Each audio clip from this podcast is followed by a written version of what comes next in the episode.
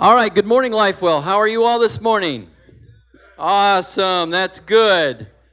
I just have a few insults for you this morning. You people are more stupid than a block of wood. For you are an excellent person, as skillful, clever, and versed in holy scripture as a cow in a walnut tree or a sow on a harp. Oh, you don't like me now. Those are actually insults that uh, the famous reformer Martin Luther leveled at some of his opponents. And uh, October 31st, we uh, are reminded every year by uh, the relentless promotional machine that it is Halloween and it's all about ghouls and goblins and dressing up and spider webs and candy and all those sorts of things. But October 31st is actually the anniversary of something far more important than Halloween. It is the anniversary of the what is typically understood to be the beginning of the Reformation. Now that just might sound really, you know, kind of boring to you and like it really doesn't matter, but you should understand something. Until October 31st of 1517, 500 years ago, in the West, there was only the Roman Catholic Church. Period. That was it. There weren't churches like this one or First Baptist or First Christian or non denominational churches. And you didn't just get to, you know, kind of choose where you went to church. You were in a particular parish and you went to a particular Catholic church. And honestly, folks, everything was different then. 500 years ago, long time ago, certainly. But uh, the political landscape was different. You really didn't have nations the way you have nations today. And the church the Roman Catholic Church, that is, was at the center of everything. They were at the center of political power, and obviously, being the only church, they were the only religious power. Um, today, you know, we live in the United States of America and we talk about freedom of religion. And uh, we hear a whole lot about uh, people from other religious groups, but those other religious groups were simply not tolerated at this point in time. Um, in fact, uh, the Roman Catholic Church sent armies over to the Middle East to fight against Islam because Muslims had taken over many regions that had once been Christian regions. And those are called the Crusades. And uh, most often you would go to a, a, school and learn about the Crusades today and hear that they were all terrible and bad and, and uh, that there was a lot of really, really uh, violent stuff that went on. And that's really true. That's going to be the case with war, period. My point today is not to talk about the Crusades, certainly not to justify the Crusades, but to help you to understand that the world was a dramatically different place 500 years ago. And the reason that the world is different in the positive sense, now the world is different in a lot of bad ways, but the world is better in certain other ways. And the reason it is better is because of this one man who was an imperfect man, certainly. That's why I started with what I thought would be some humorous insults. Um, he, uh, he talked to, about one of his uh, one of his fellow scholars that he disagreed with. He said, Your writings and head are disordered and mixed up, so that it is exceedingly difficult to remember what you write. Well, there's actually a website you can go to where you can dial up an insult from Luther. And uh, it's kind of a, a humorous thing. But what we have here is, a, is an imperfect person who knew he was very imperfect and who wanted to get right with God. And at the time, what you were taught, and many people are still taught this today and still think this way today, but what you were taught is that you really needed to work hard if you wanted to get right with God. If you wanted to get into heaven, you had to get busy and you had to do a lot of works. In the Catholic Church to this day, there are called seven sacraments. And if you are clergy, you can participate in six. And if you are laity, that is, you're not a priest, you can participate in six. And those are considered to be channels of grace. But you have to participate and you have to do something uh, regarding those channels of grace. But it expanded out further than that. Uh, to this day, perhaps you have been a part of a, a Catholic church or another church where people would, uh, would venerate saints or pray to saints or pray to Mary. Uh, there were pilgrimages. People went on pilgrimage not only to the Holy Land, to Jerusalem, which, by the way, was one of the reasons for the Crusades, to win back that Holy Land, but they also went, many people went on pilgrimage to Rome. And they believed that this would get them credit with God. See, theology, that is the, the belief about God, in the church had come to a place where people believed that in addition to Jesus' death on the cross, they also needed a lot of different things. They needed a lot of different works. Otherwise, they wouldn't quite qualify to get into heaven, and they would have to go to another place. Well, we know about heaven and hell, and if you've been raised in a Catholic situation, you have probably heard of purgatory. How many of you have heard of purgatory?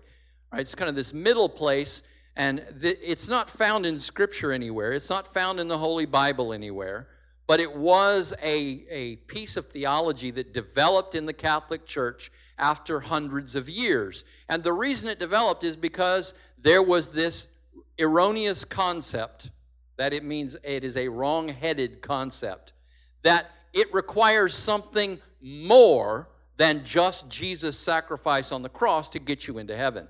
You needed more in order for uh, to qualify to get into heaven.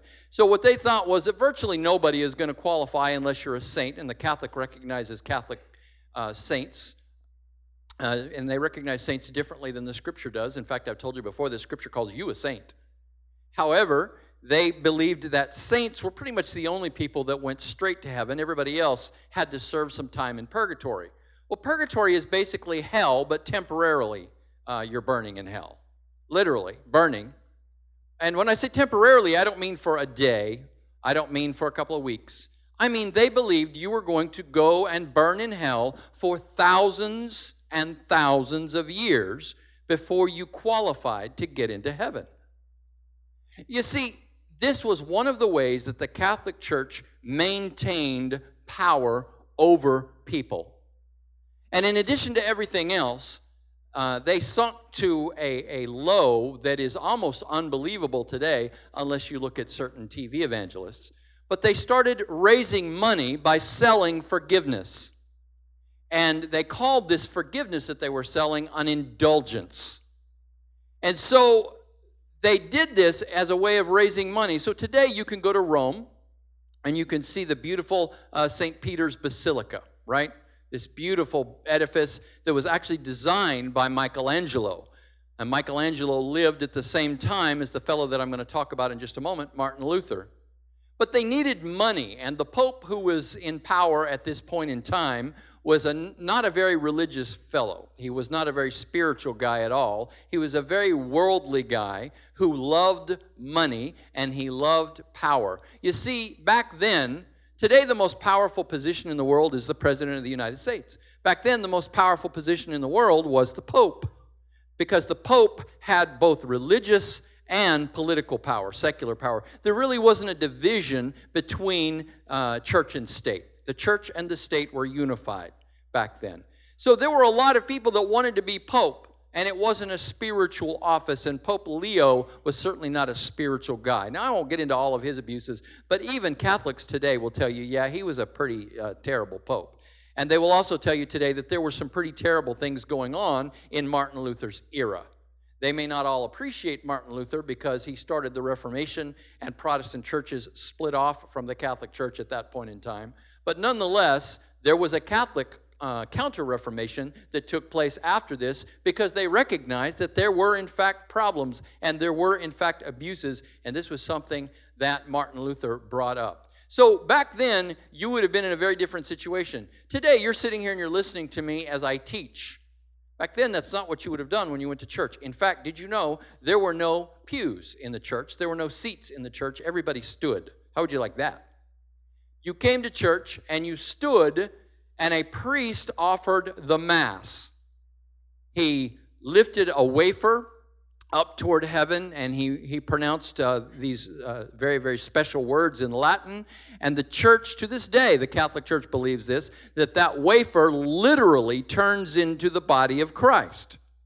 Now, I know that they realize in our scientific era that if you were to break off a piece of that and go test it, it would still be bread. But for whatever reason, they believe that it literally becomes the body of Christ. This is a theological doctrine called transubstantiation. You don't need to remember that, but probably you can understand how unbelievably powerful it would be if you are a priest and you believed you were actually holding up the body of Jesus Christ, and then you were going to give that to people as they came up to partake of communion. Very, very big deal. Now, they didn't offer the cup to people because years and years before they discovered that people would, uh, would sometimes spill the cup, and they believed that the cup, the wine, literally became the blood of Christ, and they didn't want the blood of Christ being spilled or treated uh, poorly. So only the priest partook of the cup, people partook of the bread. It was a very different time in many ways. I won't go into all of the ways, but primarily you need to understand that people were taught that they needed to do a lot of work if they wanted to get in heaven. One of the ways they could get out of it, though, was by buying these indulgences, by buying this forgiveness. And that is how the church paid for St. Peter's Basilica and a lot of other things that they did at that point in time. This was how local uh, communities, local parishes raised money, and this is how the Pope was raising money. He was selling indulgences. In fact, he sent a particular fellow around uh, who was a, uh, a monk, and uh, this was a Dominican monk. They sent this fellow around, and he was a very smart guy. He was a good preacher, and his name was John Tetzel. And he would make these emotional pleas to people about their parents burning in purgatory about perhaps if they had lost a child at a young age, that that child was in purgatory, burning and burning, and did they not even care that their relative, their, their, their loved one, was burning in purgatory? And that if only they cared enough, they would give money to the church, and the church would offer them an indulgence so that it would lessen the amount of time that that person had to burn in purgatory. In fact, if you paid enough money, you could even get somebody out of purgatory. So John Tetzel said often in his sermons, as soon as a coin in the coffer rings, a soul from purgatory springs. Well, I'm telling you what, people were moved by this and they were given the church money hand over fist. There was another monk by the name of Martin Luther, and he saw this as an incredible travesty and an abuse. You see, Martin Luther had been studying the Bible in its original language. Now, the church didn't make a whole lot of the Bible because the church believed that the church and church councils and the Pope all had authority over the Bible, or at least equal to the Bible. But since the church was the only official interpreter of the Bible, then pretty much you needed to listen to the church. And if you were, have ever been in the Catholic Church or if you've ever spoken to a Catholic today, they're really not often encouraged to read the Bible. Simply pay attention to the priest and let the priest tell you what's going on. Let the church relate to you what is going on. It is only after the Reformation that we are encouraged to read our Bibles. And I'm going to refer to a couple of texts of Scripture today, um, as I typically do. But uh, I don't want you to think that this is just a history lesson. But since October 31st is the 500th anniversary of what I'm about to describe to you, I thought it was important for you to understand it and understand uh, the reason that we are where we are today. In all honesty, you are sitting here in a church other than a Roman Catholic church today because of the man that I am telling you about, Martin Luther. Because he had the courage to take a stand against the powers of his day both the secular power, the political power. Now, I told you that the church was really pretty much in charge of everyone, but that doesn't mean that there weren't kings and emperors. There was actually a man uh, at this point, his name was Charles, and he was the Holy Roman Emperor. He had just become the Holy Roman Emperor when what I'm about to tell you took place. He was only 21 years old, he was a young man. And um, this man had the ability to threaten life, to take life. He had the power to do that. And the Pope had the authority and the power to excommunicate somebody from the church, which by everyone's standards at that point in time, it would be far worse to be excommunicated from the church and go to hell forever than to merely lose your life. You see, the church was believed to be like, um, like the ark, uh, Noah's ark, that is, that bore up uh, the eight souls from the flood and carried them uh, to safety, carried them and held them safe from that flood of, of God's wrath. Well, they believed that the church was like Noah's ark. So if you were in the church, if you were a member of the church, if you were participating in the sacraments, then you could be saved. Now, granted, you're probably going to have to go to purgatory and burn for a few thousand years because you're not perfect, unless you're just really a saint and you're doing a lot of incredible things, or unless you buy an indulgence you know, and you have enough money, then you can buy yourself out of purgatory. But you can't even get into heaven unless you are a part of, a member of the Roman Catholic Church. Now remember, you don't have an option to go and become a member of First Christian Church, First Methodist Church, First Baptist Church, Lifewell Church, or any other church. You just are going to be a part of the Roman Catholic Church, which you are baptized into as a baby. It's not even your choice.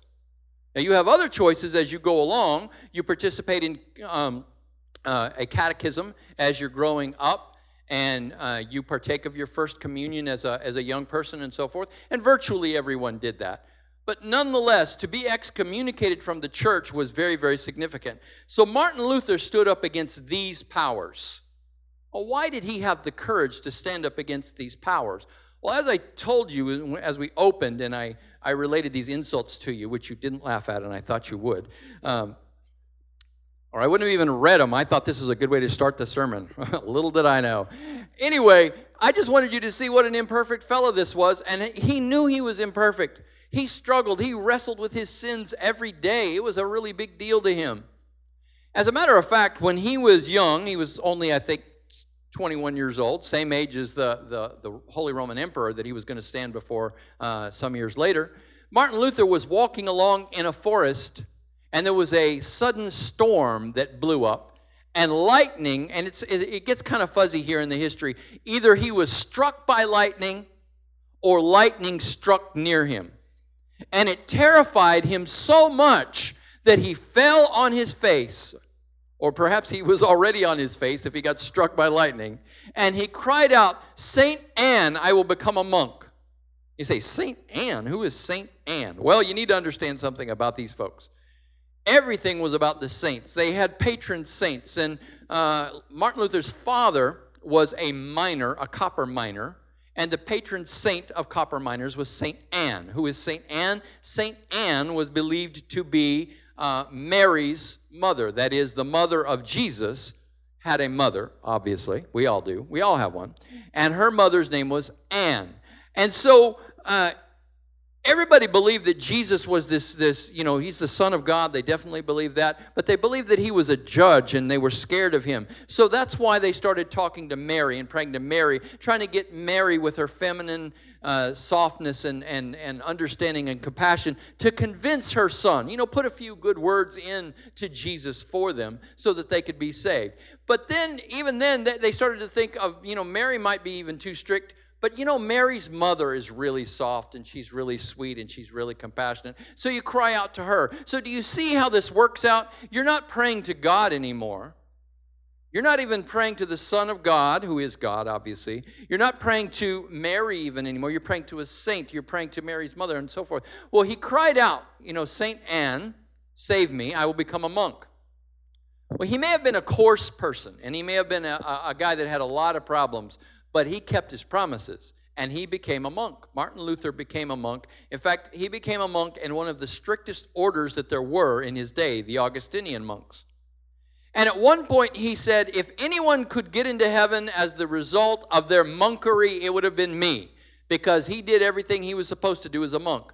What would he have done as a monk? Well, he took a vow of poverty, chastity, and obedience. And in addition to that, every time he felt like he sinned, he would take a whip and he would whip himself. And he did this. He went to Rome and he climbed these steps on his knees. And at every step that he climbed, these steps were believed to be the same steps that Jesus stood beneath when he stood before Pontius Pilate. Now, obviously, a lot of this was a bunch of hooey that the church cooked up in order to get more money right? But people went to Rome on pilgrimages. It was kind of like the Disneyland of its day, right? Just think of it as a religious Disneyland, except it had a lot of stuff that probably you and I wouldn't think was very much fun. In fact, these people were so into saints that they took the bodies of saints, or the bodies they believed to have been saints, and they divided them up and sent bones and teeth and pieces of hair all over the Holy Roman Empire and people actually believed that if they were in the presence of that saint's bone or tooth or piece of hair or a relic There were thousands, perhaps millions of pieces of wood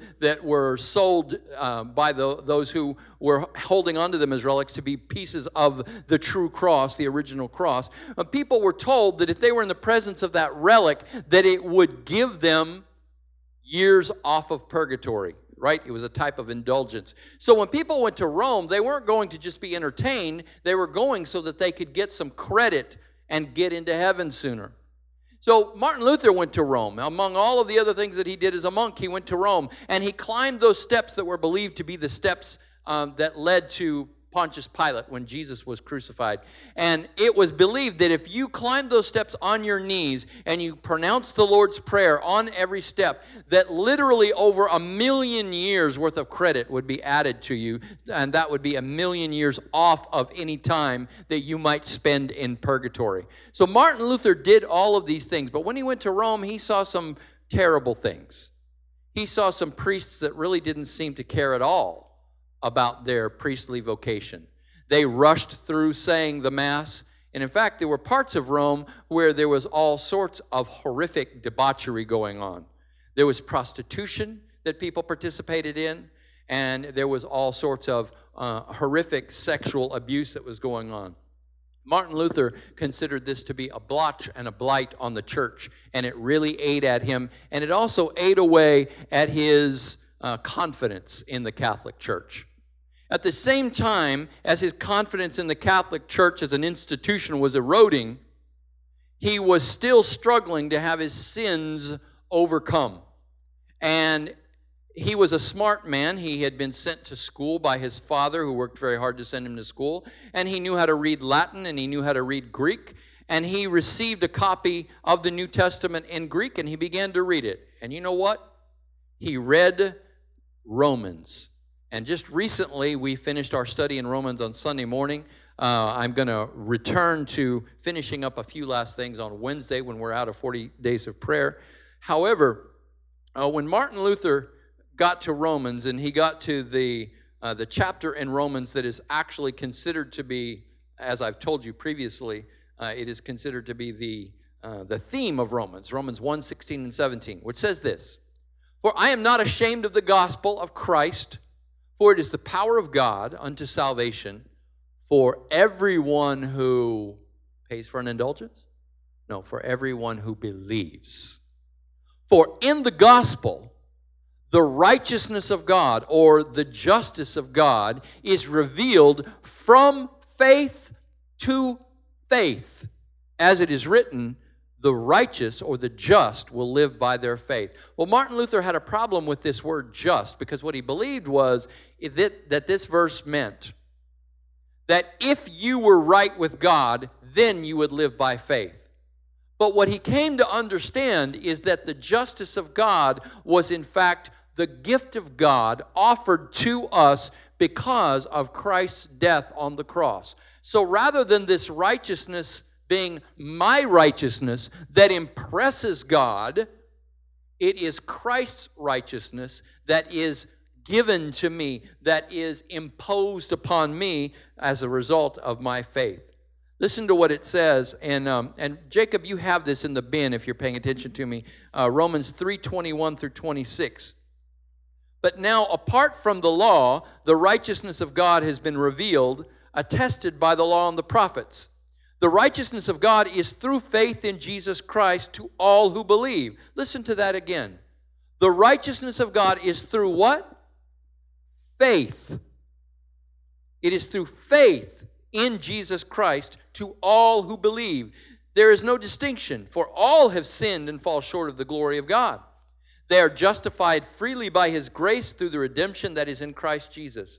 God presented him, that is Christ, as an atoning sacrifice in his blood, received through faith to demonstrate, listen carefully, to demonstrate, to prove his righteousness, because in his restraint, God passed over the sins previously committed. God presented him, that is Christ, to demonstrate his righteousness at the present time so that he would be righteous and declare righteous the one who has faith in Jesus. So you see, you could ask the question well, why doesn't God just forgive people? Why did Jesus have to die on the cross? Justice. You have a penalty that you owe for your sin, it's the death penalty. And in fact, it's already hanging over your head like an anvil, like the sword of Damocles. You are going to die. And the reason that you're going to die is because of sin, because we're under this curse of death because of sin. But as uh, scripture says in Galatians 3:13 and 14, Christ redeemed us. That is he bought us back from the curse of the law by becoming a curse for us. For it is written, Cursed is everyone who is hanged on a tree, so that in Christ Jesus the blessing of Abraham might come to the Gentiles, so that we might receive the promised Spirit through faith. Jesus took the justice of God on himself. So perhaps you've heard this before, but Christ is the judge. But before he judge, uh, he pronounces judgment, he also became our representative. Not just our defense attorney, but the one who represented us and went through and received the punishment that you and I are due. That is grace. That is mercy. But, my friends, that is also justice because somebody has to pay. Listen, if you have a debt, somebody has to pay the debt. Somebody has got to pay that debt. And so God sent Jesus Christ to pay that debt. And so that is why this idea of the righteousness of God or the justice of God is something that is a gift for us from Jesus Christ. Well, if you have your bulletin there, we've already covered several of these, but this will kind of help you to understand what Martin Luther's life testifies to us before I continue with his story. October 31st marks the 500th year of what? The Reformation, you can put, just Reformation. And Jacob, I know you have those up there if you're able to bring that up on the, uh, on the screen. So, um, or you could say that it marks the 500th anniversary of the 95 theses, right? That's uh, the plural of thesis, being nailed on the door of the Wittenberg church, okay? So that's number one there. Now, what we've seen is that the Catholic Church was a very, very powerful religious force. And it doesn't matter if it's the Catholic Church or another church, it doesn't matter if it's the Christian religion or another religion. Number two in your bulletin there religion always strives to please God with rituals and rules. So it doesn't matter if that ritual is, uh, is a mass that you attend and you partake of communion. It doesn't matter if that ritual is a series of prayers that you say, Our Fathers or Hail Marys. It doesn't matter if that ritual is going and, and uh, participating in uh, some sort of other event or exercise uh, that, uh, that may be offered to you. This is the idea, this is the belief that you're doing something to get in God's good graces. You're doing something in order to make God happy. This is as old as human beings, right? This is why human beings in pagan religions offered human sacrifice. They thought they were pleasing the gods, and their purpose was to get the gods on their side. That's religion. That is not Christianity. That is not the gospel. Number three, the gospel receives God's favor as a gift. That's completely different, friends. That's completely different than what the Catholic Church was teaching, and in many cases teaches today. That was completely different than what religion was saying. And it doesn't matter. You can get into another church, and they may, on the surface, say that they teach about grace and that they believe in this Reformed theology, but they may really be teaching their people that you need to just work really hard, read your Bible more, pray more, go to church more, give more money in order to please God. The only thing that pleases God is Jesus Christ. And so when you and I are in Christ, we are pleasing to God. When we are outside of Christ, even if we're scrambling around to try to be righteous and moral, even if you're just an incredibly disciplined person, it's not enough because the righteous live by faith. So you can do everything right and be a very moral person, but if you don't have faith, you don't have confidence in a good and loving God, then you're still a failure because all sin and fall short of the glory of God. Number four, righteousness is not what I do, but what Christ did on the cross. And that comes directly out of that passage in Romans that I read, that extended passage. Righteousness is not what I do for God. It's not my personal morality. It's not keeping the Ten Commandments. Righteousness is what Jesus Christ did for me on the cross. Number five, the gospel begins and ends with faith.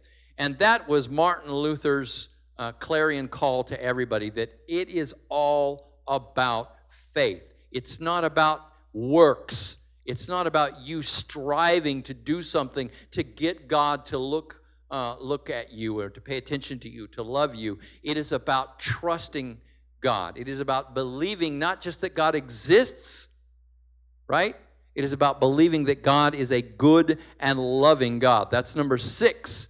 Faith is confidence in God's goodness and love, which He proves in Christ.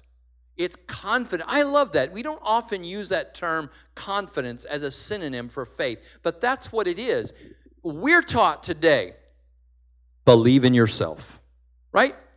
How many times do you hear that? How many movies do you watch where you hear that? How many times have you heard that in a class? How many times have you seen that written somewhere? Believe in yourself. But that's not the kind of confidence we're talking about self reliance, independence, believing in yourself. No, we're talking about confidence in God and His care and concern for you. You know what? That doesn't have anything to do with what you do or don't do. It's all based on what Christ did for you. It takes everything out of your hands. Now, you may say, well, then why should I behave? And of course, this is what the Apostle Paul was trying to help us to understand in Romans 6 through 8. And I'm not going to go into that in detail because the, the thunderstorm that really struck, uh, the lightning that really struck Martin Luther was this idea that faith brings righteousness as a gift to us. So then, once we're considered righteous, once we're counted righteous by God, even though we haven't done anything in and of ourselves, what will make us behave? What will make us live right? Faith. You see, if you really trust God, you really trust that God has forgiven you, you really believe that He loves you, don't you want to live for Him? Don't you want to live a life that is free of all of the sin and death that is down here on earth? Of course you do. And beyond all of that, when you believe, you also receive. That's number eight in your outline. I'll jump back up to number uh, number seven in just a moment. Believing is also receiving.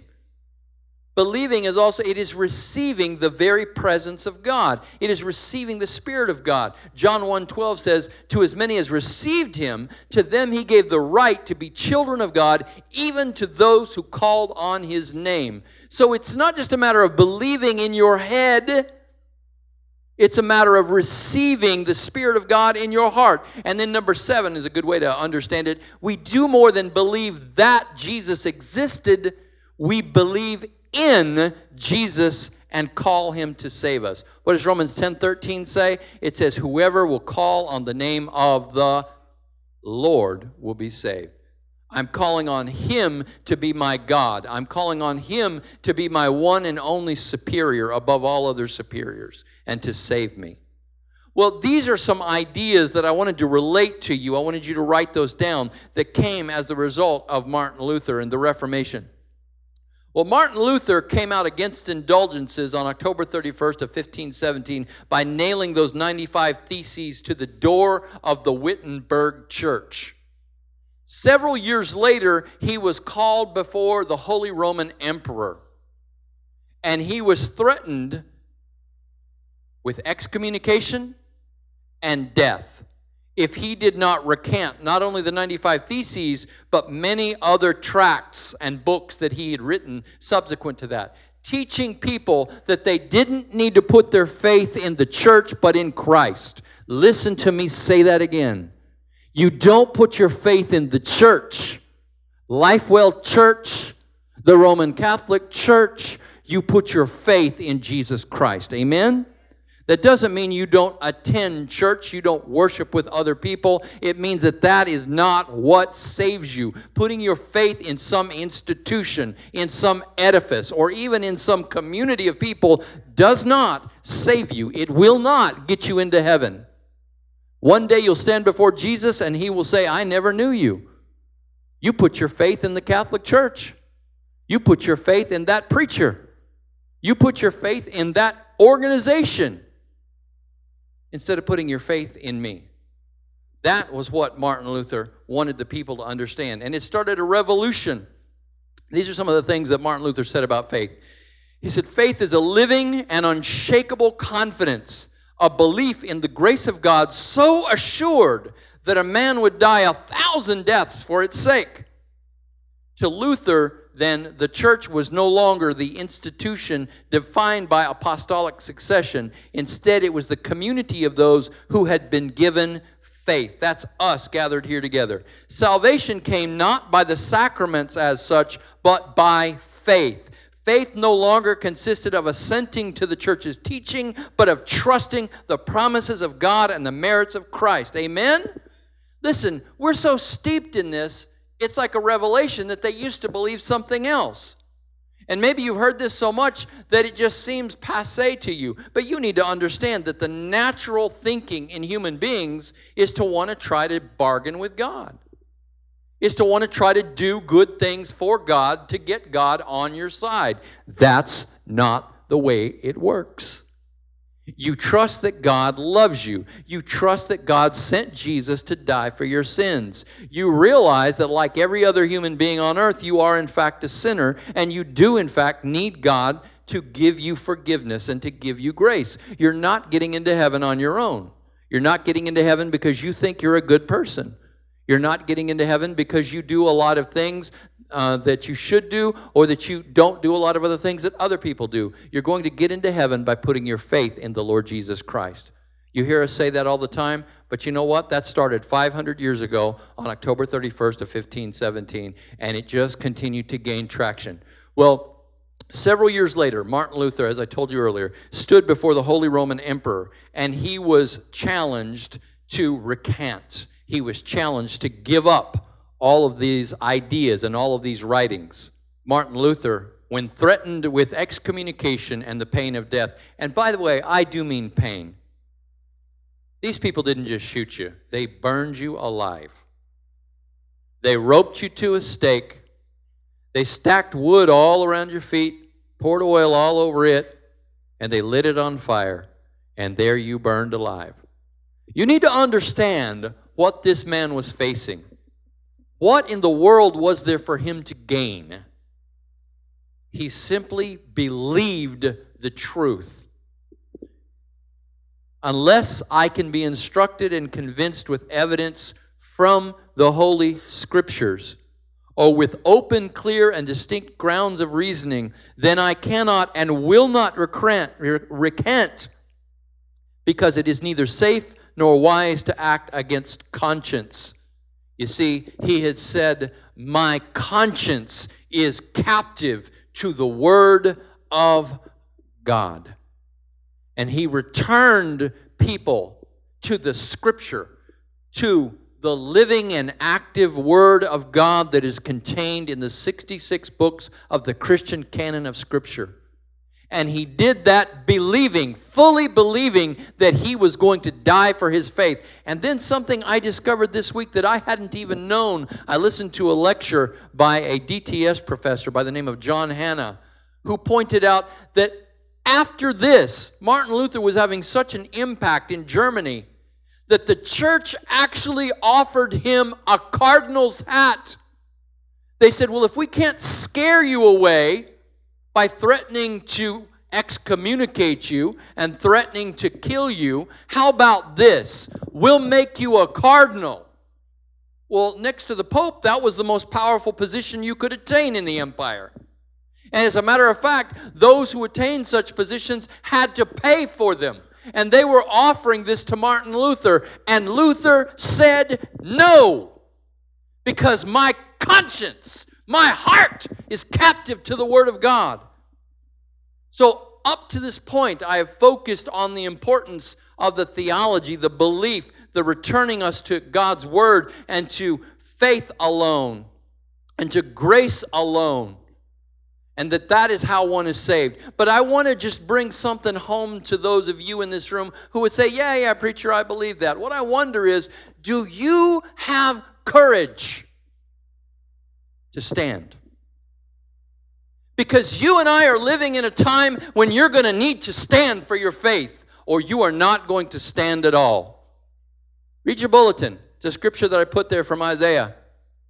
A king in Isaiah's day was told, Isaiah told him, if you don't stand by faith, you won't stand at all. My friends, if you just become a culture clone, if you don't have courage to stand by convictions that are chained to the Word of God, convictions that come from a conscience that is captured by the Word of God, you will fall.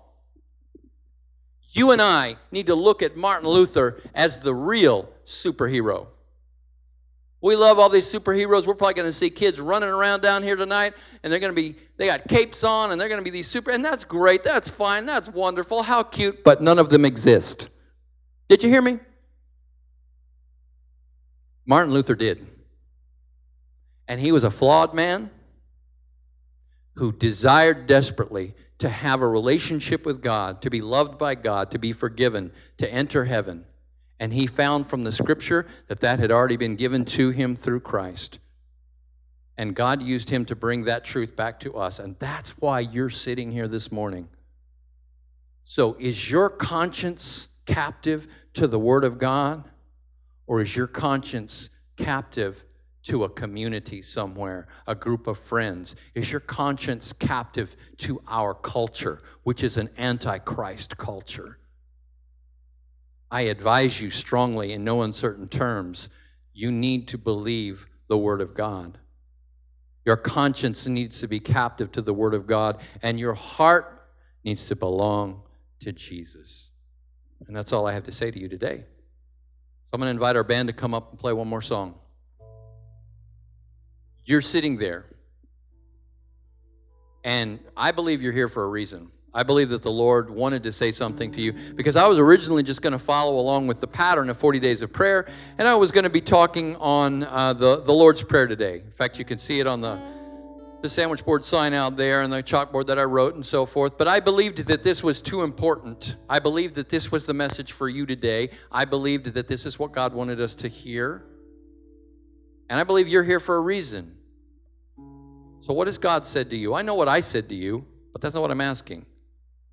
What has God said to you? How is He seeking to move you today from where you are to where He wants you to be? Craig and I are going to be standing up here. We would be honored to pray with you if anyone would like to pray with us. But you, want, you want to hear something interesting? One of the many things that Martin Luther brought back to us is that you don't need a priest to pray for you. You don't need a preacher to pray for you. You don't need a minister to pray for you. I'm not saying we won't. I'm not saying that's not important. But you can kneel before God up here, at your seat, at home. You can talk to God in your car. You can talk to God as you walk, as you work, and He hears you. And you are every bit as important to God as Pope Francis.